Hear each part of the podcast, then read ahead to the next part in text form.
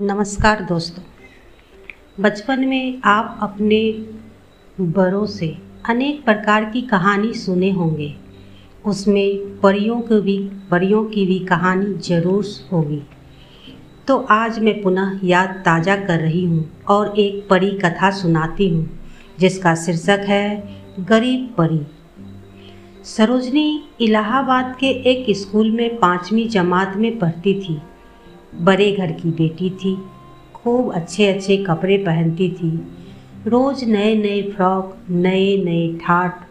माँ और पापा घर पर उसे प्यार देते थे और स्कूल में उसकी बहन जी। दोस्तों, आज की मैडम जी। मिस। घर पर खूब अच्छी अच्छी किताबें, गुड़िया, खेल खिलौने सब उसके पास अपने अलग के कमरे में सजे रहते थे। माँ जब तक सरोज को खूब मनाती और दुलराती नहीं, तब तक वह खाने और नाश्ते की मेज़ पर नहीं जाती। और जब तक उसके पापा रोज़ नए नए किस्से और कहानी उसे न सुनाते, तब तक उसे नींद नहीं आती थी।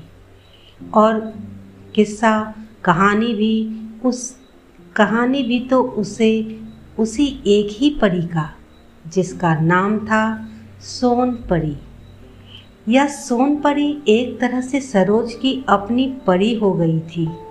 वह हर रात जैसे ही सोती, उसकी सोन परी न जाने कहाँ से उड़कर उसके पास आ जाती। बेहद सुंदर सोन परी, इंद्रधनुष के सतरंगी और रेशमी कपड़े उसके जिन पर सितारों के बेल बूटे, सारे शरीर से जैसे चांदनी बरस रही हो। बेला, चमेली और चंदन की खुशबू में डूबी हुई वह सोन परी। वह हंसती तो लगता सोन जूही के फूल बरस उठे हों। वह सोन परी सरोज की सखी हो गई थी। उसकी प्राण परी। वह आते ही नींद में बेखबर सरोज को अपनी बाहों में भर लेती। उसे तरह तरह के पुष्प देती और उससे अनेक मीठी मीठी बातें करती, जो किस्से कहानी सरोज अपनी माँ और पापा से सोनपरी के बारे में दिन को सुनती। ठीक वही वही बातें सरोज नींद में उसी सोनपरी के संग जीती। कितना मज़ा आता था सरोज को। सोनपरी के संग खेलना हंसना, दुनिया भर में उसके संग उड़ के चले जाना। कितनी अद्भुत बात थी। कितने अच्छे नृत्य करती थी सोनपरी चांदनी का लहंगा, तारों का दुपट्टा, बिजली के घुंघरू उसके पाँव में और उसके वे मधुर गीत।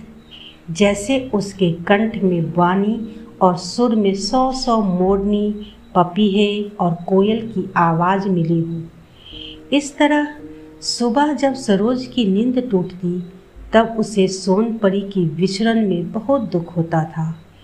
एक, वह दिन भर उसी सब के बारे में सोचती रह जाती थी। इसका नतीजा यह हुआ कि सरोज अपनी छठी कक्षा में फेल हो गई। रात को जब उसकी मुलाकात सोनपरी से हुई, तब सरोज उसके सामने रोने लगी। देखो, मैं फेल हो गई हूँ। सोनपरी ने हँसते हुए कहा, इस फेल पास में क्या रखा है? तुम तो चाहो, मैं तुम्हारे लिए ला सकती हूँ। सरोज खुश हो गई। परीक्षा के बाद गर्मियों की छुट्टी में पापा और माँ के साथ सरोज अपने गाँव गई। रेलगाड़ी की यात्रा, आगे सरयू सरजू नदी पर स्टीमर की सैर, फिर बस्ती तक मोटर बस की यात्रा। वहाँ से इक्के पर बैठकर वह अपने गाँव की ओर चली। सड़क से दो किलोमीटर गाँव तक उसे पैदल चलना पड़ा। सामान ले जाने के लिए गाँव से दो आदमी आए थे। उनके साथ एक छोटी सी लड़की भी आई थी, ठीक सरोज की उम्र वाली। उसने भी अपने सिर पर छोटा सा सामान उठाया और सब लोग पैदल गाँव की ओर चल पड़े। सरोज पापा का दायां हाथ पकड़े हंसती खेलती चली, चल रही थी। एकाएक सरोज ने पापा से पूछा, पापा, यह छोटी लड़की क्यों इस तरह हमारा सामान ढो रही है? यह इसके लिए पैसा पाएगी, इसलिए, पापा ने बताया। इससे इसके पापा और माँ पैसे नहीं देते क्या? नहीं बेटी, उनके पास पैसे नहीं हैं। क्यों नहीं है? सरोज ने यह प्रश्न करके पापा का हाथ छोड़ दिया और वह भागकर माँ के पास चली गई और वही प्रश्न उसने माँ से किया। माँ भी उसे कोई संतोषजनक उत्तर न दे सकी। फिर सरोज बहुत उदास हो गई। बिल्कुल चुप वह देखती रही कि वह छोटी लड़की कितने फटे पुराने और गंदे कपड़े पहने हुए है। सारे शरीर में मैल, धूल और कालिख लगी हुई। न बालों में तेल, न कंधी, न चोटी, न रिबन। लगता है कितने कितने दिनों से उसने अपना हाथ मुँह तक नहीं धोया है। उसके नंगे पैर और वह सिर पर बोझा लिए हुए पसीनों से तर चलती जा रही है। सरोज का जी न माना, वह धीरे धीरे उस लड़की के साथ साथ चलने लगी। धीरे से बड़े प्यार में उससे, उसने पूछा, हे, तुम्हारा नाम क्या है? जलधारी। जलधारी के उस बोल से सरोज खुश हो गई। कितनी प्यारी आवाज़ है। जलधारी की और तब सरोज ने उसे अपना भी परिचय दिया। इस तरह गाँव में पहुँचते पहुँचते सरोज और जलधारी की दोस्ती हो गई। जलधारी सरोज के घर अपने सिर का सामान रखकर जब अपने घर जाने लगी, तब सरोज ने देखा, पापा ने जेब से कुछ पैसे निकाल कर उसको दिए हैं और जलधारी कितनी खुश होकर हंसती हुई अपने घर गई है। दूसरे दिन सुबह ही सुबह सरोज ने देखा, वही जलधारी अपनी माँ के साथ घर में बर्तन मांजने आई है। सरोज उसके पास खड़ी होकर एक टक उसे देखती रही। बर्तन माज धोकर जलधारी जाने लगी। तब सरोज ने उसका हाथ पकड़कर रोक लिया। प्यार से बोली, तुम मेरे साथ खेलोगी नहीं? जलधारी चुप वह सरोज का मुँह निहारती रह गई।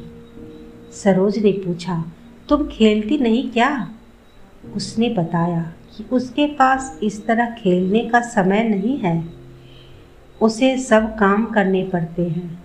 घर का काम, बकरी चराने का काम, अपने छोटे से भाई को गोद खिलाने का काम। सरोज को बहुत आश्चर्य हुआ। उसने पूछा, तुम्हारी माँ यह सब काम क्यों नहीं करती? उसने बताया, माँ खेत, खलियान और घरों में मजदूरी का काम करती है। सरोज ने फिर पूछा, और तुम पढ़ती कब हो? मैं नहीं पढ़ती। जलधारी के इस जवाब से सरोज हैरान रह गई। जलधारी नहीं पढ़ती? वह अब तक कभी स्कूल ही नहीं गई। सरोज आश्चर्य में डूबी रह गई। एक दिन सरोज जलधारी के साथ साथ उसके घर गई।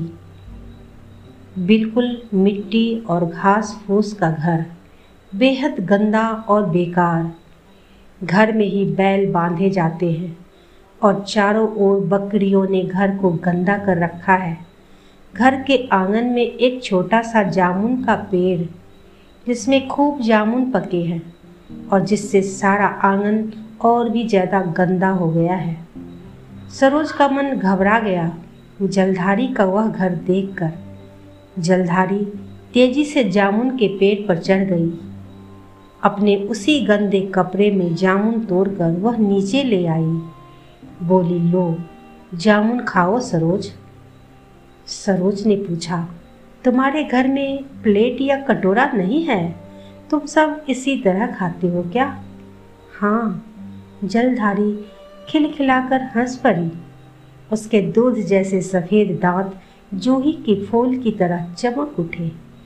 तब सरोज ने धीरे से पूछा, तुम्हारी कोई परी नहीं है? कैसी परी? जलधारी ने उसी तरह हँसते हुए पूछा। सरोज ने सब बताया। उसने अपनी सोन परी के बारे में शुरू से आखिर तक बताया। उसका रूप, उसकी ताकत, उसकी महिमा, जलधारी को बड़ा मज़ा आया। सोन परी के बारे में इतनी अच्छी अच्छी बातें सुनकर और तब जलधारी दुखी हो गई कि उसकी कोई परी नहीं है। वह जब सोती है, तब नींद में उसके पास कोई भी परी कभी नहीं आई। सरोज ने जलधारी को वचन दिया कि वह आज रात को अपनी सोन परी से कहेगी कि वह एक परी जलधारी के पास भेजे। जलधारी खुश हो गई, बेहद खुश। सरोज ने तब यह कहा कि वह आज रात अपनी सोन परी से यह भी कहेगी कि वह जलधारी का यह सारा घर सुंदर मकान में बदल दे। उसके लिए अच्छे अच्छे सुंदर कपड़े, बर्तन, खेल, खिलौने सब ला कर दे। उसके घर उतना धन भी वह लाकर रख दे ताकि उसकी माँ को इस तरह कहीं मजदूरी न करनी पड़े और जिससे कि वह उसके साथ खेल सके और स्कूल में नाम लिखवा कर अपनी पढ़ाई शुरू कर सके। सरोज की इन प्यारी प्यारी बातों से जलधारी हंसती हंसती लोट पोट हो गई। उसके हाथ को वह प्यार से चूमने लगी। रात के समय सरोज की वह सोन परी उसके पास आई। सरोज ने वही दोनों बातें अपनी परी से कही। सोन परी ने जवाब में कहा हाँ जलधारी को परी ज़रूर मिलेगी। वह कल दिन भर परी को याद करती रहे। रात को एक परी उसके पास झट पहुँचेगी। बिल्कुल पक्की बात। और दूसरी बात, उसके उत्तर में सोन परी ने बताया कि जो परी उसकी जलधारी के पास जाएगी वही परी जलधारी की सब बातें पूरी करेगी, सब बातें। अगले दिन सरोज ने जलधारी से अपनी सोन परी की कही हुई वे सारी बातें बताई। जलधारी बेहद खुश। वह दिन भर सोन परी की बातें सोचती रही। परी और परी, जलधारी की परी। जलधारी की परी रात को उसके पास आएगी। और सरोज की परी की तरह उसकी सारी इच्छाएँ पूरी करेगी। रात हुई। जलधारी को मारे खुशी के नींद ही नहीं आ रही थी। बहुत देर बाद जाकर उसे कहीं नींद आई।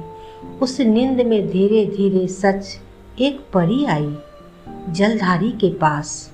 जलधारी परी की गोद में जा समाई। स्वप्न में उस परी ने जलधारी से कहा मुझे देखना नहीं। अपनी आँखें इसी तरह बंद किए रखना हाँ। जलधारी रोने लगी। मैं अपनी परी रानी को देखूँ नहीं यह कैसे हो सकता है? मेरी अच्छी परी, मैं तुम्हें आँख भर देख तो लूँ? मेरी रानी परी, मेरी परी ने बहुत मनाया जलधारी को, पर वह नहीं मानी। अंत में परी ने उसे हार कर देखने की इजाज़त दे दी। जलधारी ने अपनी परी को देखा और वह काँप गई। परी के सारे कपड़े फटे पुराने हैं। गंदा मटमैला शरीर है उसका। जैसे बरसों से वह बेहद कभी नहाई तक नहीं है, गरीब परी। परी रो रो कर कहने लगी, तभी मैंने तुम्हें मना किया था कि तुम मुझे मत देखो, पर तुम मानी ही नहीं। बोलो, बताओ, मुझे तुमने क्यों बुलाया? जलधारी खुश हो गई। उसने अपनी इच्छा प्रकट की। मेरी बहुत अच्छी परी रानी, मेरे लिए अच्छे अच्छे कपड़े, खेल खिलौने खाने पीने और रहने की अच्छी अच्छी चीज़ें, धन, दौलत, परी ने जलधारी के बोलते मुँह को अपने अंक में छिपा लिया, जिससे वह आगे और कुछ न बोल सकी। परी ने बड़े ही उदास, किंतु भरे स्वर में कहा, सुनो, तुम्हारी ही तरह मैं भी एक गरीब परी हूँ। मैं जब खुद अपनी ही मदद नहीं कर सकती, तब तुम्हारी क्या इच्छा पूरी कर सकूँगी? मुझे तुम माफ़ करना। हाँ। यह कहकर वह गरीब परी वहाँ से चली गई। सुबह जलधारी ने सरोज से अपनी गरीब परी की वे सारी बातें बताई। सरोज को बेहद आश्चर्य हुआ और अपनी सोन परी पर उसे गुस्सा भी आया कि कैसी रद्दी परी उसने जलधारी के पास भेज दी। रात को सरोज के पास जब वह सोन परी आई, तब सरोज ने उससे पूछा, ऐसा क्यों हुआ? उसके पास गरीब परी क्यों गई? सोन परी ने उत्तर दिया, इसमें मेरा कोई कसूर नहीं। फिर किसका कसूर है? पता नहीं। सोन परी के मुँह पर एक रहस्य भरी मुस्कान फैल गई। सरोज ने कहा अच्छा जाओ, उस गरीब परी को अपने संग लेकर मेरे पास आओ। सोनपरी ने हाथ जोड़कर कहा, मैं यह काम नहीं कर सकती। क्यों? तुम मेरी इच्छा पूरी नहीं करोगी क्या? सरोज ने देखा, सोनपरी सहसा कहीं गायब हो गई। कई रात सरोज ने अपनी नींद में उसका इंतज़ार किया पर सोन परी नहीं लौटी। सरोज उदास रहने लगी और एक रात सरोज को स्वप्न में वही जलधारी की गरीब परी दिखाई दी। अपनी गरीब परी के साथ वह जलधारी भी थी। सरोज ने देखा, जलधारी बहुत प्यार से अपनी गरीब परी से घुल मिलकर बातें कर रही थी। सरोज स्वप्न में जलधारी और गरीब परी के पास आ खड़ी हुई। जलधारी ने मारे खुशी के सरोज का माथा चूम लिया। जलधारी बोली, देखो देखो, मेरी परी मेरे लिए क्या क्या चीज़ें ले आई है? सरोज अव पलक उस परी को निहारने लगी। गरीब परी ने अपने फटे पुराने कपड़ों के बीच से कुछ निकाल कर दिया। यह लो, मेरी भेंट। इसका नाम है अक्षर। अक्षर क्या? जलधारी घबरा गई। अक्षर क्या? साहस, इच्छा और समझदारी। गरीब परी के मुख से जैसे जैसे ये शब्द निकल रहे थे, सरोज देख रही थी कि जलधारी के मुख पर एक रोशनी फैलती जा रही थी। सरोज ने जलधारी को खींचकर अपनी बाहों में भर लिया, जैसे वह चांदनी में नहा रही हो। सरोज ने देखा, चांदनी के उस सरोवर के पार वही सोन परी खड़ी मुस्कुरा रही है। वही सोन परी वही गरीब परी, वही गरीब परी, वही सोन परी धन्यवाद।